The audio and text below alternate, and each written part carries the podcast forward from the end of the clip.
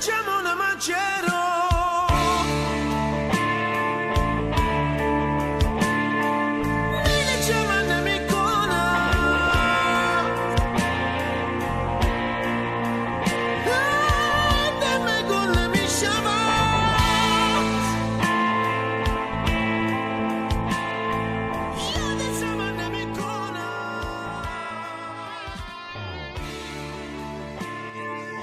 پادکست دیدار با حافظ. دیدار دوم. هواشی حافظ با علامه همایی. کارگز روژین طیبی با اجرای صبحان اکرامی و تهیه کنندگی لاوین طیبی.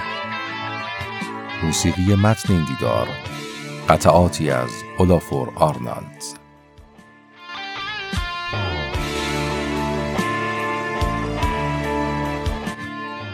ممنونم از مهدیار آقا امینی که در راه اندازی این پادکست خیلی کمکم کرد.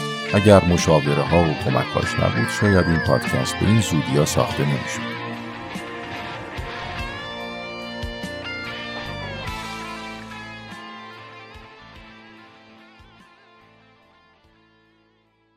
درود به شمایی که صدای من میشنوید. به پادکست دیدار با حافظ خوش اومدید. در این دیدار سراغ زنده یاد جلال الدین همایی میریم و صحبتهای جالب ایشونو در مورد حافظ میشنویم.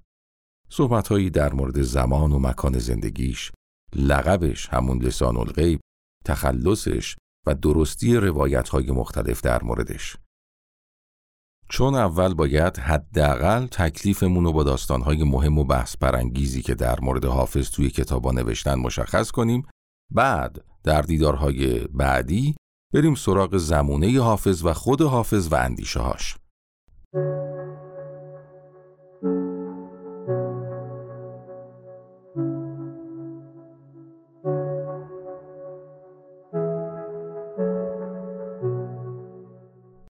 علامه جلال الدین همایی در سال 1278 در اصفهان به دنیا آمد و در سال 1359 بعد از 81 سال زندگی در تهران از دنیا رفت. ایشون از اندیشمندان و دانشمندان صاحب نظری هستند که سالها در دانشکده های حقوق و ادبیات دانشگاه تهران تدریس کردند و تعلیفات بسیاری هم در حوزه ادبیات و تاریخ دارند. علاوه بر اینکه بر فقه، فلسفه، نجوم قدیم و عرفان تسلط داشتند، قرآن رو هم حفظ بودند. ریاضیدان و مورخ یا تاریخنگار هم بودند. زندگیات همایی در یکی از قسمت‌های یکی از برنامه‌های رادیویی به نام مرزهای دانش در مورد حافظ صحبت کردند. برنامه مرزهای دانش در فاصله سالهای 38 تا 58 با سرپرستی سید محمد محیط تباتبایی از رادیو ایران پخش می‌شد و در هر قسمتش استادان و دانشمندان و پژوهشگران در مورد موضوع ویژه‌ای صحبت می‌کردند. مرزهای دانش آرم این برنامه یعنی مرزهای دانش رو شنیدید. همونطوری که گفتم زندگیات همایی در یکی از قسمتهای این برنامه در مورد حافظ صحبت کردند. کتاب مقام حافظ متن همین برنامه رادیویی که با سرمایه کتاب فروشی فروغی در سال 43 چاپ شد.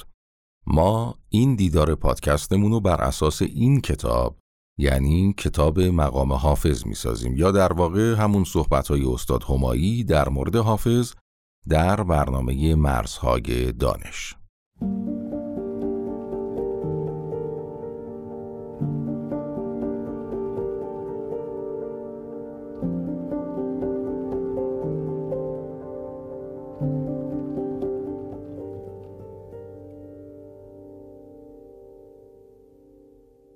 موضوع گفتگوی امروز ما در مورد بلبل نقم سنج بلند آواز شیراز خاج شمس الدین محمده. پرسش اول اینه. حافظ کجایی بوده؟ من ابیاتی براتون می‌خونم. فکند زمزمه عشق در حجاز و عراق نوای بانگ غزلهای حافظ از شیراز. به شعر حافظ شیراز میرقصند و مینازند سیه چشمان کشمیری و ترکان سمرقندی. خب تو این ابیات خود حافظ سراحتا گفته شیرازیه. پس بهتر شیرازی بودنش رو قطعی بدونیم و بحث بیهوده در مورد اصفهانی یا توی سرکانی بودنش نکنیم. در مورد زمان تولد و وفات حافظ هم این گونه میگم. وفات حافظ مطابق صحیح ترین روایات در 792 هجری قمری بوده. ولی تاریخ تولدش دقیقا مشخص نیست. و فقط می‌تونیم بگیم بین سالهای 720 تا 730 هجری قمری بوده یعنی حافظ در قرن هشتم قمری زندگی می‌کرده. عزیزانی که با ما هستین این زمان و مکان رو به خاطر داشته باشید چون در دیدارهای بعدی می‌خوایم بریم سراغ زمونه حافظ و شرایط سیاسی اجتماعی اقتصادی شیراز که خیلی شبیه شرایط الان ماست.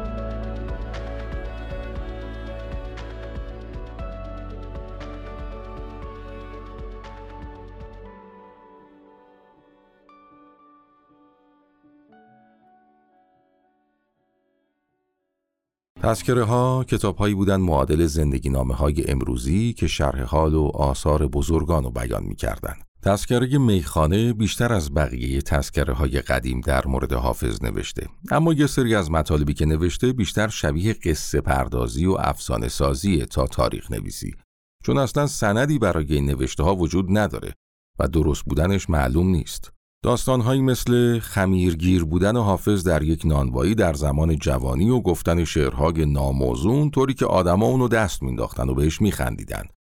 یا اینکه مثلا در شبی حضرت علی رو در خواب دید و لغمه از دست ایشون گرفت و بعد از اون شب به مقام و مرتبه شاعری و سخندانی رسید و غزل دوش وقت سحر از قصه نجاتم دادند و در آن ظلمت شب آب حیاتم دادند اشاره به همین اتفاقه.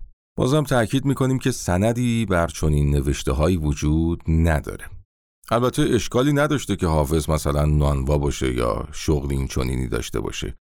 اما شخصیت حافظ و دیوانش که یک اثر جاودانه است انقدر حرفای مهم برای گفتن داره که اصلا نیازی به این قصه پردازی ها نداریم.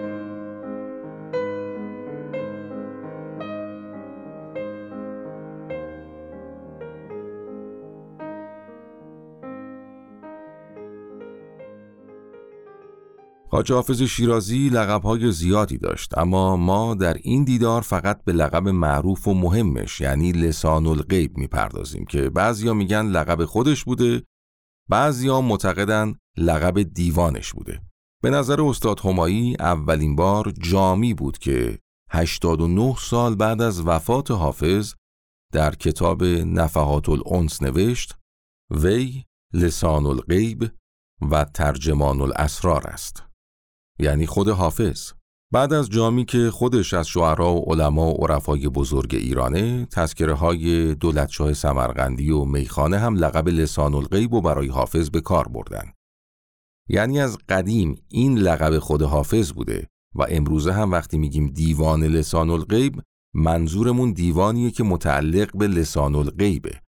اما به هر حال در طول این قرنها بعضیها در کتابهاشون این لقب و برای دیوان حافظ به کار بردن و گفتن منظور از دیوان لسان الغیب یعنی خود این دیوان لسان الغیبه در دیدارهای بعدی در مورد اینکه چرا به حافظ این لقب لسان الغیب دادن صحبت می‌کنیم. اما حالا در ادامه این دیدار میریم سراغ تخلصی که خاج شمس الدین محمد در غزلهاش استفاده می‌کرد یعنی حافظ.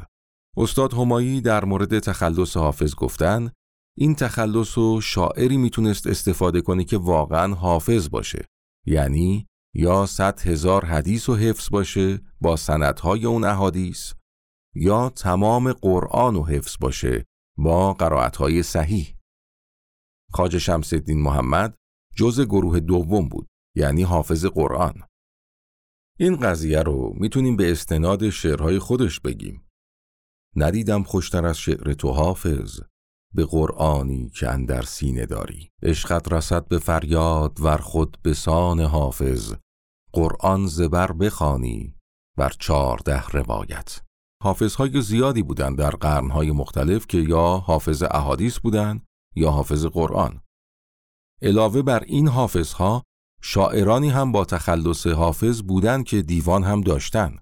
اما خوشبختانه کسانی که همنام حافظ ما بودند هیچ کدوم در سخندانی و شعر به حدی نرسیدند که شعرشون با شعر خاج حافظ شیرازی اشتباه بشه.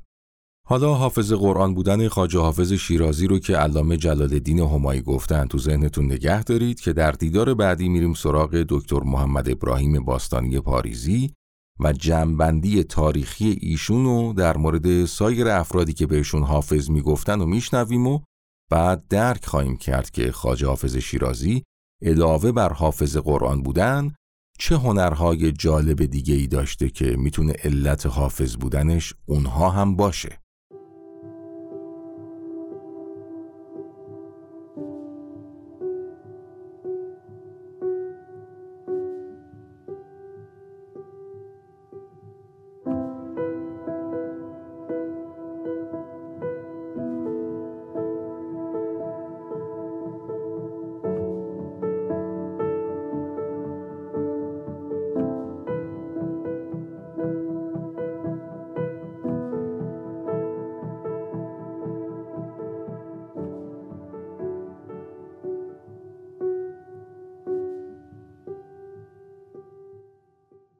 تا اینجا بر اساس صحبتهای استاد همایی از لقب لسان الغیب و تخلص حافظ و اینکه کجایی بوده براتون گفتیم و اینکه در چه دوره زندگی می کرده.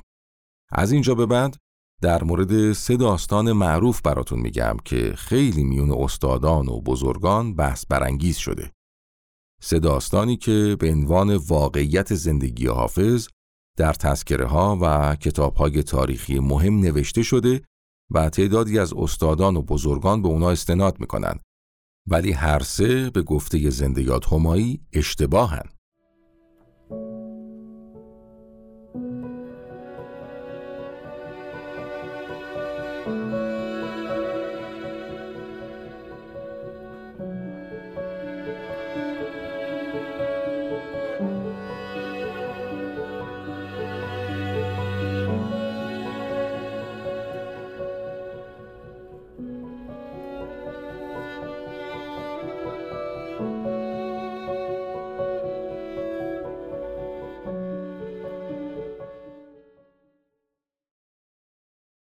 اولین داستان مربوط میشه به ملاقات حافظ و امیر تیمور.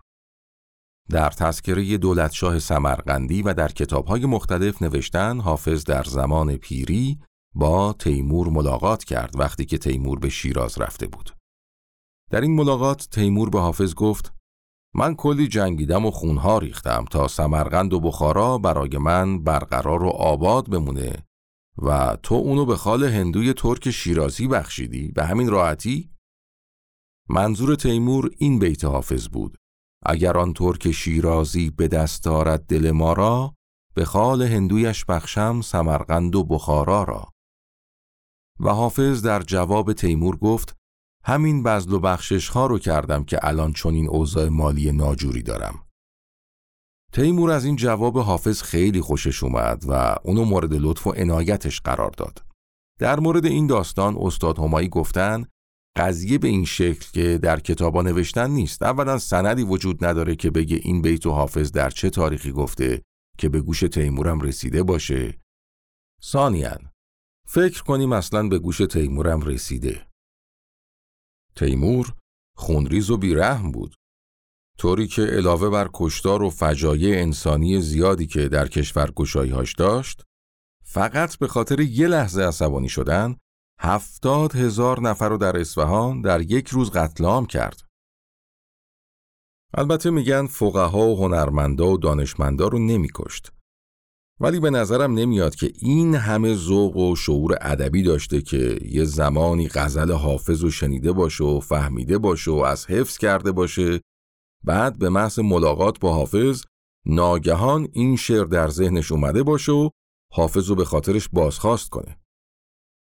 از اینا گذشته رفتن تیمور به شیراز پیش بینی شده نبوده. اصلا برنامه قبلی در کار نبوده.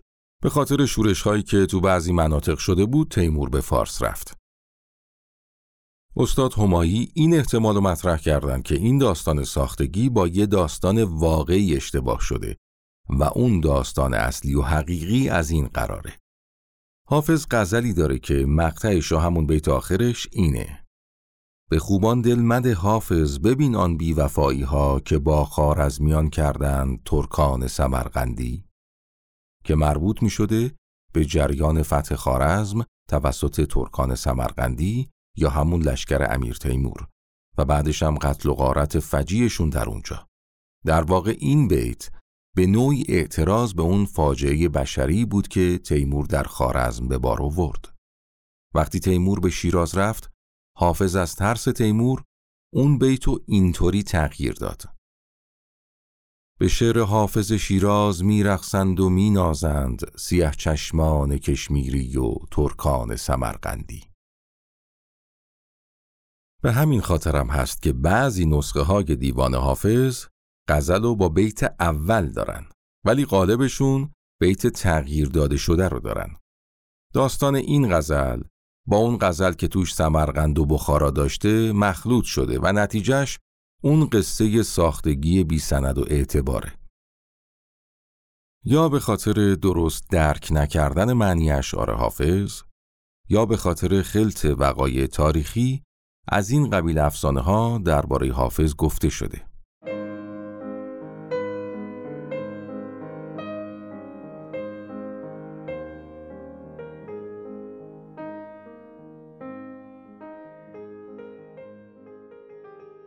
داستان دوم داستان گربه زاهد یا گربه عابد در این بیت از حافظه. ای کبک خوشخرام کجا می روی بیست؟ قره مشو که گربه زاهد نماز کرد. در بعضی نسخه های دیوان حافظ گربه عابد به جای گربه زاهد نوشته شده که از نظر معنی تقریبا مترادفه و برای کسانی به کار میره که بیش از اندازه عبادت می‌کنن یعنی به جای زندگی کردن هم عبادت می‌کنن ولی برای ظاهرسازی و فریب دادن مردم.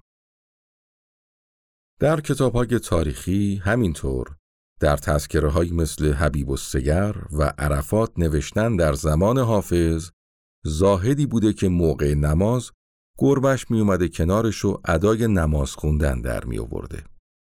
آدمای زیادی این کار گربه رو به حساب کرامت زاهد گذاشته بودن و مریدش شده بودن. در حالی که گربه تربیت شده بوده و هیچ کرامتی هم در کار نبوده. حافظ هم در اعتراض به این فریبکاری این بیتو گفته. حالا اینکه منظور حافظ چه شخصی بوده خیلی بحث برانگیز شده.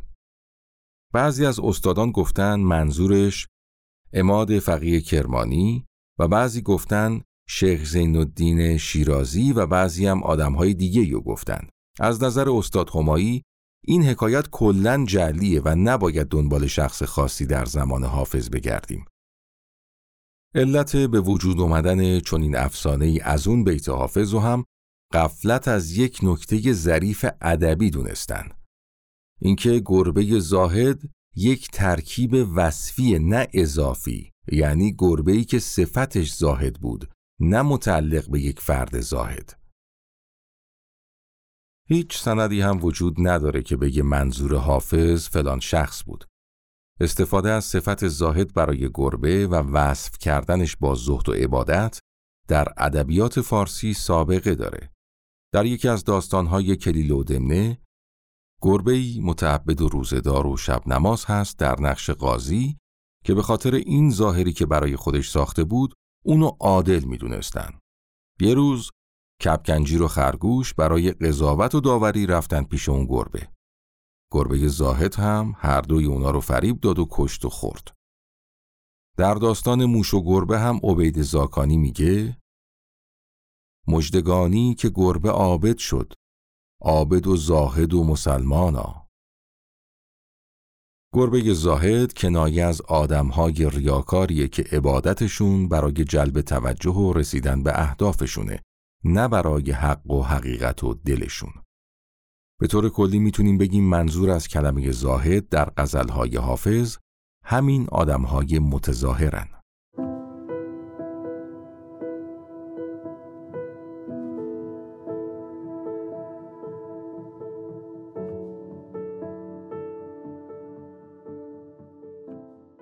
داستان سوم در مورد تهمت کفرگویی که به حافظ زدن. شاه شجاع یکی از حاکمان شیراز در زمان زندگی حافظ بود که حدود 25 سال بر شیراز حکومت کرد. حافظ هم بارها اسم اونو توی غزلهاش اوورده. این اسمو تو ذهن نگه دارید. چون ما در دیدارهای بعدی مفصل در موردش صحبت می‌کنیم. اما در این دیدار فقط داستان معروفش با حافظ رو تعریف می‌کنیم که در کتابهای حبیب السگر و تاریخ ادبیات ادوارد بران نقل شده. نظر استاد همایی هم در این مورد شنیده میشه. شاه شجاع که خود شعر می‌گفت و مدعی شاعری بود به حافظ و اشعارش حسادت می‌کرد. علاوه بر این حسادت کم کم نگران مفاهیم غزلهای حافظ و مبارزه سیاسی اجتماعی حافظ از طریق همین غزلها شد. پس تصمیم گرفت به قول امروزیا اول براش پرونده سازی کنه تا بعد راحت بتونه کارش رو یکسره کنه. مشورتی کرد با علمای دینی دربارش. به خاطر این بیت حافظ و متهم کرد به تکفیر یا کفرگویی. گر مسلمانی از این است که حافظ دارد آه اگر از پی امروز بود فردایی. شاه شجاع مدعی شد با این بیت حافظ قیامت و زیر سوال برده و گفته فردای قیامتی بعد این دنیا نیست. پس وقتی خودش گفته قیامت رو قبول ندارم یعنی از اسلام برگشته و اسلام رو قبول نداره. اینطوری می‌خواست الهاد حافظ رو ثابت کنه و حکم اعدامش رو بگیره. الهاد یعنی برگشتن از دین اسلام. حالا یا با گفتار که علنی فرد این قضیه رو میگه یا با کردار یعنی عملا بر ضد اسلام کاری انجام میده. در مورد مجازاتش بین علمای دینی توافقی وجود نداره ولی به هر حال یکی از مجازاتهاش اعدامه. حافظ رفت سراغ مولانا زین الدین ابوبکر تایبادی از بزرگان اون زمان که در راه سفر حجش به شیراز رسیده بود. مولانا زین الدین بهش گفت بیتی به شعرش اضافه کنه که بگه این نقل قولی از دیگران بوده تا به حکم این قضیه که میگن نقل کفر کفر نیست از این تهمت خلاص بشه و حافظم این بیتو به شعرش اضافه کرد. این حدیثم چه خوش آمد که سهرگه می گفت بر در میکدهی با دف و نی ترسایی یعنی اون حرف من نبود. یه ترسا یا مسیحی وقت سهر جلوی میکده اونو گفت. منم خوشم اومد و تو شعرم گفتمش. و اینطوری نجات پیدا کرد. استاد همایی گفتن این حکایت هم به نظرشون ساختگیه و علت ساختن چون این حکایتی ندیده گرفتن نکات ظریف در ادبیات فارسی. اول اینکه نقل کفر کفر نیست یکی از مسائل واضح در فقه و حافظ حتما خودش اینو می‌دونست و نیازی به رفتن پیش مولانا زین دین برای چنین راه حلی نبوده. دوم اینکه اضافه کردن بیتی به این شکل که میگه این حدیث هم چه خوش آمد که سهرگه می‌گفت مفهوم بیت بعدش رو اتفاقا بیشتر تاکید می‌کنه برای اینکه میگه بسیار خوشم اومد و حرف ترسا رو پسندیدم خوش اومدن یعنی تأکید و تایید پس چطور می‌تونه رفع تهمت کنه برای حافظ؟ اگر به فرض اون داستان درست باشه و حافظ برای رفع اتهام از خودش می‌خواسته بیتی اضافه کنه باید مثلا می‌گفته این حدیثم عجب آمد که سهرگه می‌گفت. یعنی چه حرف عجیبی زد اون ترسا. زندگیات همایی در ادامه دوباره گفتن این حکایت به نظر ایشون ساختگیه اما اینکه چرا چون این داستانی ساخته شده معلوم نیست استادانی که به این داستان استناد می‌کنن و میگن واقعی عقیده دارن اگرچه حافظ از اون محلک جون سالم به در برد ولی شعرها و نوشتهاش نه. خانوادش از ترس معموران حکومت بسیاری از شعرها و نوشته های حافظ و پاره کردند یا با آب شستن یا در آتش سوزاندن تا به دست حکومت نیفته. به همین خاطره که یه دیوان از حافظ مونده که نسبت به خیلی از شعرهای دیگه جمع و جورتر و تعداد غزلهاش هم کمتر. حدود 500 غزل یا بهتره بگیم 495 غزل طبق نسخه غنی و قزوینی. یعنی اگر زمان غزل سرایی حافظ و 45 تا 50 سال در نظر بگیریم حدوداً سالی 10 تا 12 غزل و ماهی یک غزل یا کمتر گفته.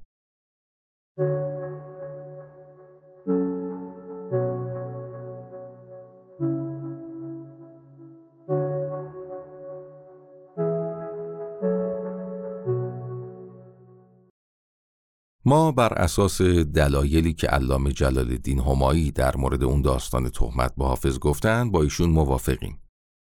در نتیجه این سوال برای ما باقی میمونه که آیا حافظ غزلها یا نوشته های دیگهی به جز اون دیوانی که امروز در دست ماست داشته یا نه؟ دنبال جوابش هم هستیم و وقتی به جواب قطعی برسیم حتما در یه دیدار اونو برای شما هم خواهیم گفت. فعلا فقط دو تا جواب احتمالی داریم که براتون میگم. بعضی از استادا میگن با توجه به اینکه حافظ غزلهاشو تصحیح می‌کرده ممکنه خودش اونایی که به نظرش خوب نبوده رو دور ریخته و همین 500 غزل رو برای ما باقی گذاشته یا چون دیوان حافظ بعد از خودش جمع آوری شده ممکنه فقط این غزلها رو تونسته باشن جمع آوری کنن بعضی از استادا هم معتقدند شاید قسمتی از نوشته های حافظ در زمان کتابشویی یا کتابسوزی بزرگ پدر شاه شجاع یعنی امیر مبارز الدین محمد از بین رفته باشه. امیر مبارز الدین محمد حاکم مستبد کرمان و یزد بود. اعتقاد راسخ داشت که کتابهای غیر از کتابهای دینی اصلا ارزش وجودی ندارن. اندیشه و اندیشیدن هم اصلا معنا نداره. هرچی کتاب در مورد فکر و فلسفه و منطقم هست بی خوده. به خاطر همین فکر هزاران جلد کتاب و به یک بار شستن و سوزوندن و از بین بردن. اونم در زمانی که صنعت چاپ وجود نداشت. کتاب هم توسط کاتب ها دونه دونه رونویسی می شد. در نتیجه از بعضی کتاب ها تعداد کمی وجود داشت و احتمال داده میشه خیلی از کتاب هایی که فقط چندین جلد ازشون بوده همون نسخه هاشون هم در کتاب سوزی و کتابشویی از بین رفته. این جناب آقای امیر مبارز الدین فارس هم گرفت و چند سالی در زمان زندگی حافظ یه جور حکومت دیکتاتوری دینی در شیراز به وجود آورد. حافظ با لقب مختصب امیر مبارز الدین محمد و توی غزلهاش میاره. اسم و لقب این دیکتاتور اون زمان رو به خاطر داشته باشید که در دیداری سراغش میریم و مفصل در مورد خفقان دوران حکومتش و مخالفت و مبارزه حافظ باهاش خواهیم گفت.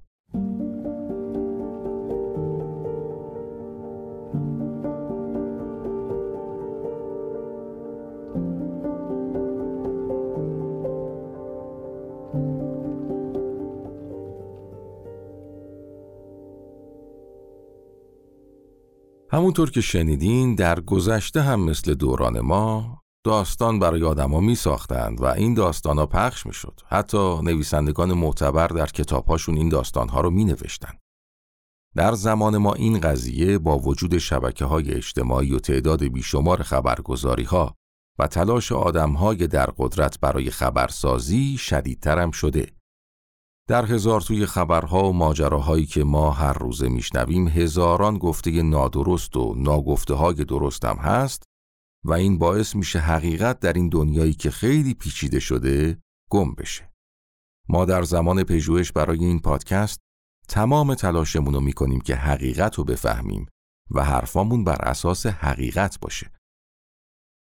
در پایان بگم خدمتتون که ما بر اساس گفته ها و نظرهای علامه جلال الدین همایی در مورد سه داستان که مرتبط با زندگی حافظ بود صحبت کردیم. همینطور از مطالبی در مورد زمان زندگی، کجایی بودن و لقبهای حافظ مثل لسان الغیب و تخلص حافظ گفتیم. در دیدارهای بعدی سراغ حافظ بجوهان و حافظ دوستان دیگهی هم میریم تا با جنبه های بیشتری از زمانه و زندگی حافظ و مفاهیم فکریش آشنا بشیم. البته همونطوری که گفتم دیدار بعدی دیدار با دکتر محمد ابراهیم باستانی پاریزیه.